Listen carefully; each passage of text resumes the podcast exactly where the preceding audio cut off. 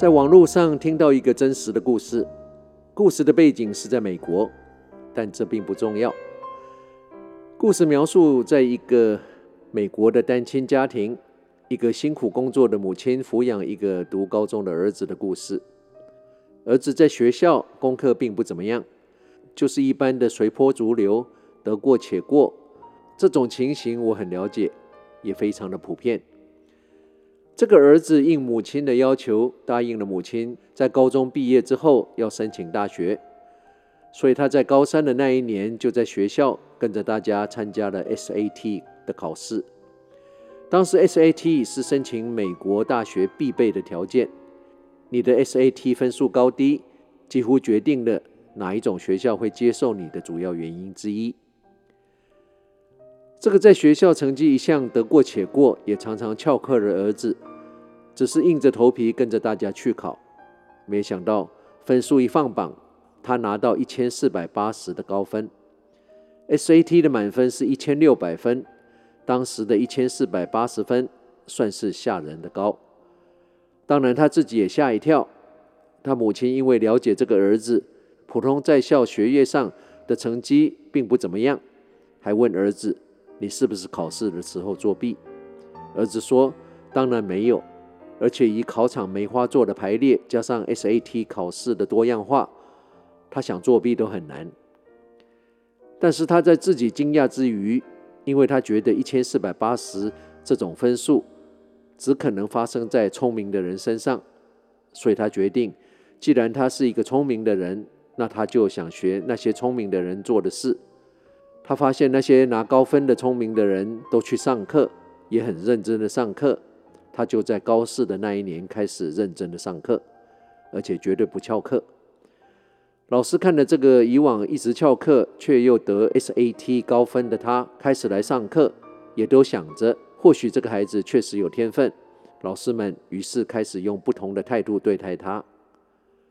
最后，他以他的一千四百八十的 SAT 高分，先进了社区大学，再转到维奇塔州立大学 （Wichita State University），最后被常春藤 Ivy League 联盟的学校录取，到毕业，他最终成为一位相当成功的企业家。但这个故事并不是到这里就结束。在他创业成功后的十二年，有一天，他接到当时负责筹办 SAT 考试的普林斯顿大学来的一封信，告知他，普林斯顿大学经常会检验他们过去 SAT 考试制度跟结果。他们发现，这位现在的企业家，他考 SAT 的那一年，有十三个学生分数送错，他就是其中的一位。他当时的正确分数是七百四十分，而不是一千四百八十分。SAT 七百四十分是什么概念？应该就是代表这个学生没有什么概念。这位企业家在接受访问的时候说：“大家都说他是从拿到 SAT 一千四百八十分之后，整个人生都变好了。”他说：“其实不是。”他说：“他的人生开始变好，是因为拿到一千四百八十分之后，他开始跟着那些拿到一千四百八十分的人，跟着他们做他们做的事，那就是认真的上课。”他这整个故事经历的重点，就是决定我们未来是怎么样的人，不是我们对我们过去的想法，而是我们今后的行为。我们不能凭着过去发生的事。去断定未来，虽然过去都已经发生，也都已经成为事实，但只有我们让过去式的行为模式维持不变，我们的未来才会是那个又可悲又可预测的结果。这位企业家从一个天上掉下来的错误信息，让他跳脱了行尸走肉一般高中生的惯性生活，进而成为一个。对社会有帮助的企业家，又从另外一封天上掉下来的信，让他明白了人性，那个可以被启发每一个人无限的潜力。自信心是激发我们潜能的根本要素，是成功的一切。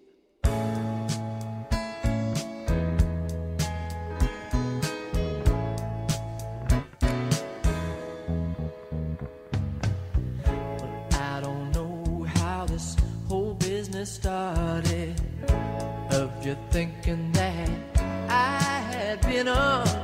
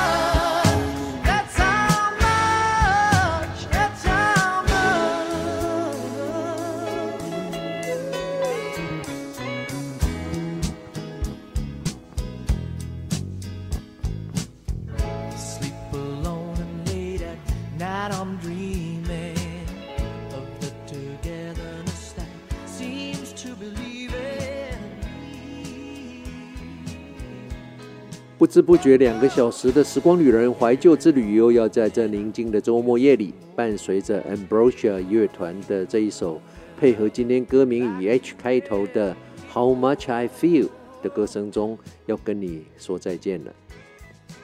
我是时光旅人姚人工，希望你喜欢今天特别为你安排的音乐。人生就像一场戏，我们每一个人都是那场戏的主角，也是编剧。明天的剧情如何，就要看我们今天怎么写这个剧本，怎么演这场戏。永远不要忘记，人生的意义不是在追求你有多幸福，而是别人因为有了你变得有多幸福。幸福往往也不是因为你抓到了什么，而是你放掉了什么。要知道，爱是在别人的需要上看到我们自己的责任。不要为了每天生活的忙碌而忘了我们这一趟生命的目的。我们拥有多少并不重要，重要的是我们用了所拥有的去做了什么。不论你现在在世界的哪个角落、哪个时区收听，时光旅人从遥远的未来祝福着你。晚安、午安、早安，Good morning, Good afternoon, and Good night。在下次空中再相聚之前，打起精神。不管认不认识，微笑面对你遇到所有的人。对你好的，请记得；留不住的就放手。人生就是不断的相遇跟道别，不断的平衡在握紧跟松手之间的抉择。时光旅人退场。